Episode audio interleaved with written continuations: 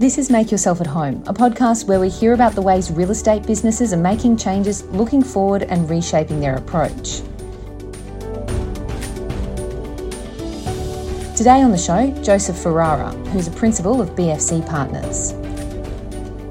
His firm is the developer behind Empire Outlets, a brand new outlet mall on the Staten Island waterfront.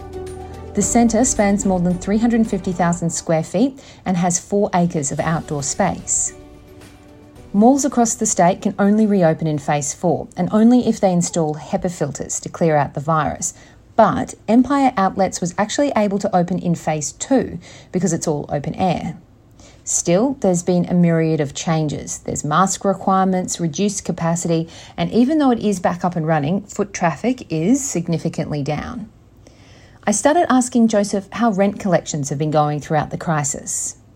It's a blend, I would have to say. So we have, um, you know, we have retailers that um, you know, that are, are on percentage type of um, deals with us right now, uh, but rent is coming in. And then look, I mean, there's a couple of retailers that that aren't coming back from COVID, right? I mean, they've just gone away now at this point with what's happened between coronavirus and between the retail landscape in its entirety. You know, these guys have simply just gone away. With everything that's happening with COVID, with stores being closed, with with everyone under such enormous economic stress, I mean, what kind of arrangements are you reaching with your current tenants to keep them afloat? Uh, well, so we're we're we're offering a um, percentage of of sales type of um, deal with them right now. So um, so we understand that footfall's down um, because of coronavirus. So we definitely want our tenants to succeed. So we have um, extended the ability for them to pay a percentage of sales as um, payment to us as rent. What kind of percentage are you looking at? Um, it'll vary. It's um, it probably runs anywhere from I would say six up to like ten percent of sales, depending on the tenant and the volume that they're doing. But that's not something you would normally do, right? Normally, you would just have a normal lease. Is that right? Right. Well, we do we do have a normal lease. Normally, what we do is that we build in a base a base rent plus CAM plus a percentage across a certain threshold. Um, we're extending out now so that we're a little bit uh, we're reasonable with our tenants to get them through this what is obviously a very tough period when it comes to getting through COVID. And that's what a lot of restaurants want as well. I've been noticing across the city. They're trying to tell their landlords, we want a percentage rent. We need a percentage rent. Yeah, and you know, I mean, look, there are, there are certain landlords that do have the ability to offer that because they have the financial backing behind, behind, behind them to be able to understand that you need to be reasonable if you want your project and your development site to be viable, you know, in, in the short term future. And then there's certain landlords, though, that, um, that just can't do it, right? I mean, that they, they thrive and they themselves survive on the income of their tenant that's in there. I mean, it's, it puts people in a really, really funny place. You were also negotiating for new tenants. If, if it's a tenant that you like that you want in the space, what are you offering them in terms of a deal? Is it percentage rent more so than you would normally?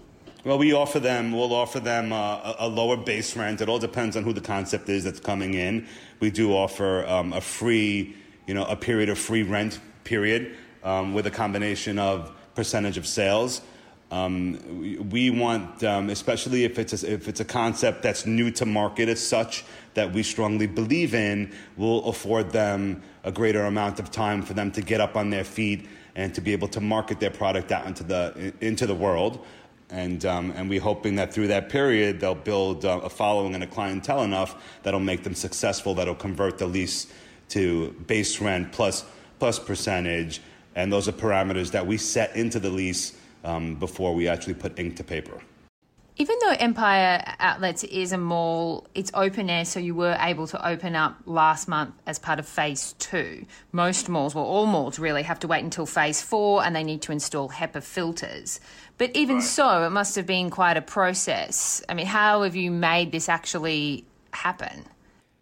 It was a little scary at first you know, opening up as part of phase two um, um, for us because we were wondering, is the shopper going to come back out? I mean, that was a big question um, because, you know, it's a pretty scary thing, coronavirus. And, and um, I, I, I, can tell you that you know, once we did take down the barricades, that um, um, from a Monday through Friday into the weekend aspect, you know, from having 20,000 people per day plus come through Empire Outlets. On Monday, when we opened up, we had about 2,200 visitors come through site.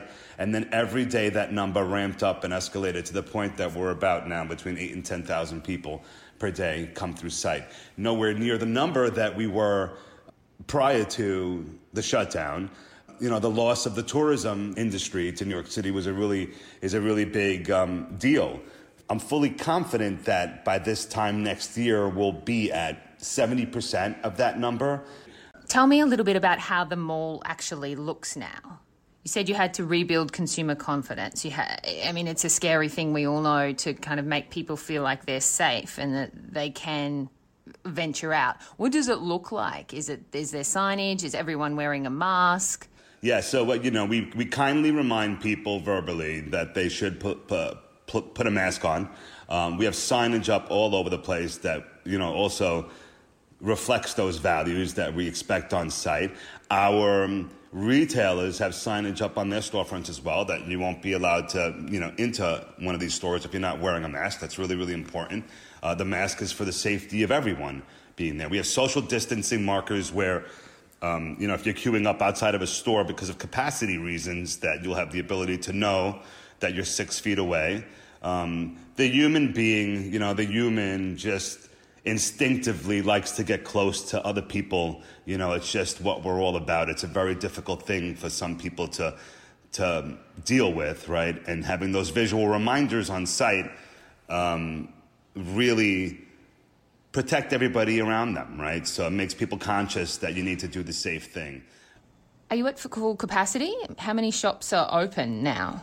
So um, we're oh, we're probably about uh, seventy five percent open, and they started to open up. Um, um, uh, as we opened up as part of phase two, the other problem we were having at Empire Outlets too, and this is this is really important too, as retailers begin to open up, is that you know it wasn't only about um, the management team and our operations team at Empire Outlets; it was also about the retailers that they needed to bring their they needed to bring their teams in. So if you have a, you had a store that has an average of 100 to 150 employees, they now have to recapture that employee population, get them uh, reinterested, you know, and comfortable with getting back to work, which is really really important. Plus, train them in their own organization safety protocols that. Um, to make sure that they represented their brand correctly and never really put employees and or visitor at risk with potentially some stores not returning, um, and there was talk last summer that you still had space yet to fill, how much do you think now you're going to have to lease as things return to normal as you try and re-establish the centre? So we have. Um, um, so what do we have right now from a square footage aspect? We're probably negotiating sixty thousand square feet of retail, which is pretty impressive given today's climate um, of which 30,000 of that is about to put ink to paper um, and come to fruition for us at Empire Outlets. Um, so we would probably, I think that would take us to close to, between, uh, probably close to 80 to 82% leased once the 30,000 square foot got inked. You know, that's a great place to be. Experience has been such a big thing, the experiential retail, and you've talked about it as well, but experiences aren't really things we can have that much of at the moment how are you negotiating this time period where you can't really have, uh, you know, people gathering for live music? You can't really have 600 people packed into a beer hall. Uh, you know, but you know what though? Like when you're trying to sell as anything, I mean, if we if we're envisioning that the world is going to be at its current state with these restrictions indefinitely, can I curse on your podcast? Can you beep it out? Then we're fucked, right? Then like what happens to society? right? If um, you you really have to, we have a positive outlook, and and um, we're going to get through this, and eventually New York and the world and America is going to go back to normal. I mean, um, so. Do we take precautions now? Yeah, you know we have DJs that are coming currently to Empire Outlets and they're and they're spinning their music on our waterfront. Um, it, eh, you know, people are cognizant that they, you know, they can't be like raving all up against each other now, like rubbing, right? But they're socially distancing and they're and they're getting their groove on. We are limiting our events and, and being very strategic as to you know where we place them in center. Uh, and we have these distancing markers, da- markers down, reminding people. Look, I mean, we have also, you know, an on-site security team that, you know, if people you know, do start to get too close to each other, we do kindly remind them that they need to socially distance, which is really, really important. And then when somebody sees that, that's on site, they're saying, hey, you know what? These guys are doing the right thing. You know, and doing the right thing is really, really important to, to, um, to just rebuild confidence in, in New York. So you're saying you need to indicate to the shopper, to the people who are there, we're watching this, we have security guards, we have masks on, you are safe here. So that's really, really, really important. Anyone, you know, any business that's not doing that right now is making a big mistake. I mean, they're endangering the lives, honestly, of like, you know, people that are visiting their establishment or their employees. Um, you know, they, people need to do the right thing, whether it be me, whether it be you, whether it be our friends or the local grocer. I mean, people should be wearing their masks. You know, people should be reminding to social distance. Uh, people should just act accordingly. Are you telling people to put masks on? I've personally told people, hey, like, where's your mask? Yeah, absolutely. You know, I'm not shy when it comes to stuff like this, right? I tell people you need to put your mask on. You know, some people, I have to tell you though, like for the 98% of the people that I've actually had a confrontation with like that, they're like, oh yeah, I'm sorry. You know, look, I mean, if someone's eating a hot dog and stuff, I'm not going to walk up to them and say, hey, you need to put your mask on, right? But, but, um, they, they, they, they, they do the right thing, right? They listen. They get it, you know, they understand. You know, and New Yorkers are really, really resilient people. They, they have some tough skin, so they can take commentary from fellow New Yorkers quite easily. do you foresee that you might potentially have to convert some of the space to different uses? That's something that we've heard a lot from malls, you know, office, co working, hotel, maybe multifamily. I mean, is that something that's going around in your mind? I mean, we've explored other options. Um, we've explored a co-working space. You know, the whole um, the whole aspect of retail, and even like um, um, what is it like beauty salons and, and having suites where um, somebody can walk into like a stylist can rent a suite in an enclosed cubicle type stuff keeping their customers safe i mean we've been approached by various different concepts that want to do the sorts of kind of social distancing where it's just one-on-one and the person's having their experience with let's say if someone's doing your hair type stuff do we believe um, uh, we're not going to be shifting towards residential or, or office space um, as far as what our intentions were for Empire Outlets to begin with. We strongly believed that we were a lifestyle center with the primary component being outlet shopping. So we don't have any intentions of shifting to anything else.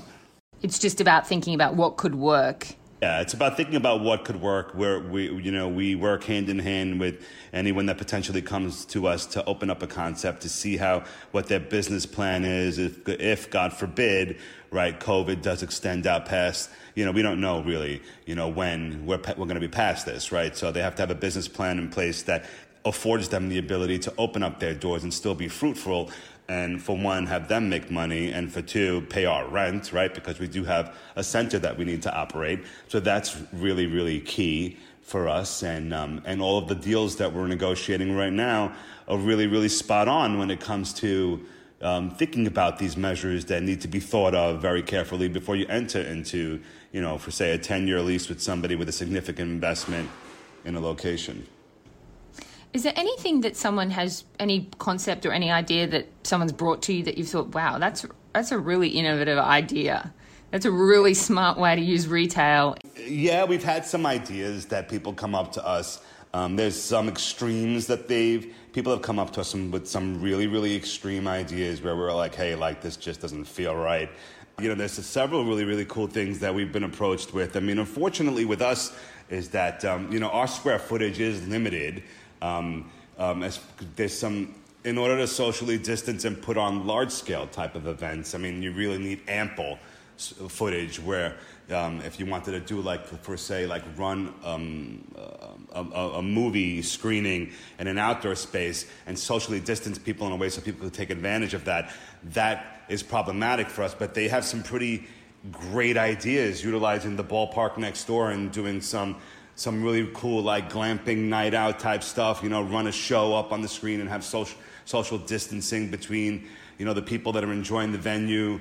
Um, it, it, people have come up with some, some, some really strategic and out of the box ideas, some that we have been entertaining. Um, a lot of now what's shifting too is, a, is a, you know, one, some person approached this with a really, really cool concept of doing, um, you know, we're opening up an artisanal food hall at Empire Outlets by, I would say, October, first week of October, pretty significant size establishment, 13,000 square feet. Someone else had approached us of doing the same type of marketplace concept, whereas you would go into um, an area and it would be.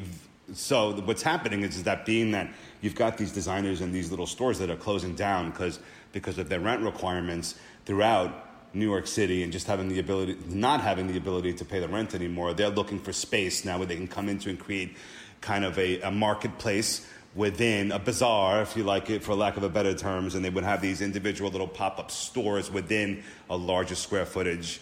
Um, that's really really cool. So we're entertaining a concept like that right now.